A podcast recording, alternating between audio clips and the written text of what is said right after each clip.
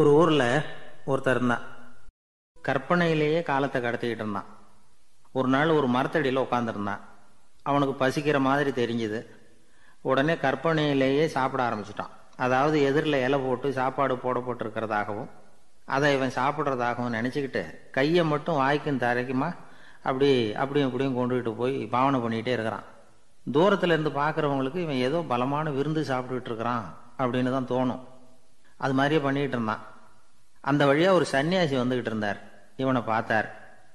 என்ன இவன் இப்படி பண்ணிகிட்டு இருக்கிறானே அப்படின்னு நினச்சாரு. கொஞ்ச நேரம் அவனையே உத்து பார்த்துக்கிட்டு இருந்தார். இவரை பார்த்ததும் அவன் இன்னமும் சுவாரஸ்யமாக சாப்பிட ஆரம்பிச்சிட்டான். அப்பப்பா என்ன இது? இந்த குழம்பு இவ்வளவு காரமாக இருக்குது என்னுடைய நாக்கே எரிஞ்சு போடும் போல இருக்கே அப்படின்னு சொல்லிக்கிட்டு பக்கத்தில் ஒரு குவலையை எடுத்து தண்ணி குடிக்கிறது மாதிரி பாவனை பண்ணுறான் அப்பாடா இப்போ கொஞ்சம் பரவாயில்ல அப்படின்னு சொல்லிக்கிட்டு குவலையை கீழே வைக்கிறது மாதிரி ஒரு பாவனை பண்ணுறான் சன்னியாசி பார்த்தார். என்னப்பா சாப்பாட்டில் காரம் அதிகமோ? அப்படின்னார். ஆமாம் சுவாமி ஞாபகம் மறதியில் கொஞ்சம் மிளகாய் அதிகமாக சேர்த்துக்கிட்டேன் அப்படின்னா.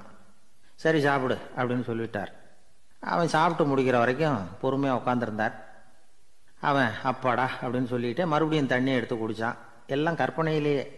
அதுக்கப்புறம் சன்னியாசி பேச ஆரம்பித்தார் இதை பாருப்பா உன்னுடைய கற்பனையை நான் மெச்சுறேன். இருந்தாலும் உன் சாப்பாட்டில் ஒரு இனிப்பையும் வச்சுருக்கலாமே. ஏன் மிளகாயை அளவுக்கு அதிகமாக போட்டுட்டு அவஸ்தப்படுறேன்? அப்படின்னார். அவன் யோசிக்க ஆரம்பித்தான் அதுக்கப்புறம் இவர் சொன்னார் இதை பாருப்பா இனிமேல உன்னுடைய கற்பனையும் உயர்ந்ததாக இருக்கட்டும் அப்படின்னு உபதேசம் பண்ணிவிட்டு போனார். எப்பவும் உயர்வை பற்றியே சிந்திக்கணும். உயர்வு கிடைக்கலன்னா கூட அப்படி சிந்திக்கிறத நிறுத்தப்படாது அப்படிங்கிறார் திருவள்ளுவர். உள்ளுவது எல்லாம் உயர் உள்ளல் மற்ற அது தள்ளினும் தள்ளாமை நேர்த்து ஊக்கம் இல்லாமல் உலகத்தில் வாழ்ந்து பிரயோஜனம் இல்லை. அதனால் உயர்வாகவே சிந்திக்கணும். அது வந்து நம்மளை ஊக்கப்படுத்தும். இது வந்து பெரிய ஒரு வாக்கு. இந்த உலகத்தில் கற்பனையிலேயே வாழ்கிற சில கஞ்சர்களும் உண்டு. அதாவது ரெண்டு கஞ்சர்கள். ரெண்டு பேரும் பக்கத்து பக்கத்து ஊரில் இருந்தாங்க. பொங்கல் சமயம் ஒரு கஞ்சன் தன்னுடைய மகனை கூப்பிட்டான். இதோ பாருப்பா பக்கத்து ஊரில் என்னுடைய நண்பன் ஒருத்தன் இருக்கிறான். அவனுக்கு பொங்கல் பரிசு ஏதாவது கொடுக்கணும். நான் ஒரு நாலு ஆட்டுக்குட்டியை தரேன். நீ கொண்டுகிட்டு போய் கொடுத்துட்டு வந்து விடுறியா? அப்படின்னு கேட்டான். சரி நான் புள்ள. ஒரு பைய கையில் எடுத்துக்கோன்னா. அவன் எடுத்துக்கிட்டான்.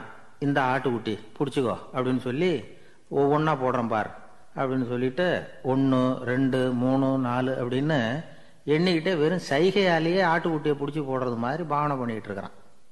அவன் பிள்ளையும் அது ரொம்ப அக்கறையாக வாங்கிக்கிறது மாதிரி வாங்கிக்கிட்டு அந்த பையை தூக்கிக்கிட்டு அடுத்த ஊருக்கு போகிறான் இவன் அங்கே போய் சேர்ந்த நேரத்தில் அந்த கஞ்சம் ஊரில் இல்லை. எங்கேயோ வெளியில் போயிருக்கிறான். அவனோட புள்ள மட்டும்தான் வீட்டில் இருந்தான்.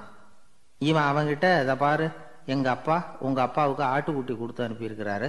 பிடிச்சிக்கோ அப்படின்னு சொல்லி பாவனையிலேயே ஒவ்வொன்றா எடுத்து அவங்ககிட்ட கொடுத்துட்டான். அவனும் வாங்கிட்டான் வாங்கிறது மாதிரி. அப்புறம் சொன்னான் சரிப்பா நானும் பதிலுக்கு ஏதாவது ஒன்றுகிட்ட கொடுக்கணும் இல்லையா? அதனால் அந்த பைய புடி. ஒரு பத்து எலும்பிச்சம்பழம் தரேன். பதிலுக்கு அதை நீ எடுத்துகிட்டு போ அப்படின்னு சொல்லி கையாலேயே ஒவ்வொன்றா எடுத்து போடுறது மாதிரி பாவனை பண்ணிவிட்டான். அவனும் ரொம்ப நன்றி அப்படின்னு சொல்லிவிட்டு அதை வாங்கிட்டு போயிட்டான். கொஞ்ச நேரம் கழித்து வெளியில் போயிருந்த அப்பங்காரன் திரும்பி வந்தான். உள்ளே சொன்னான் அப்பா உன்னோட நண்பர் அவருடைய மகன் மூலமாக உனக்கு ஆறு ஆட்டுக்குட்டி கொடுத்து அனுப்பியிருந்தார்.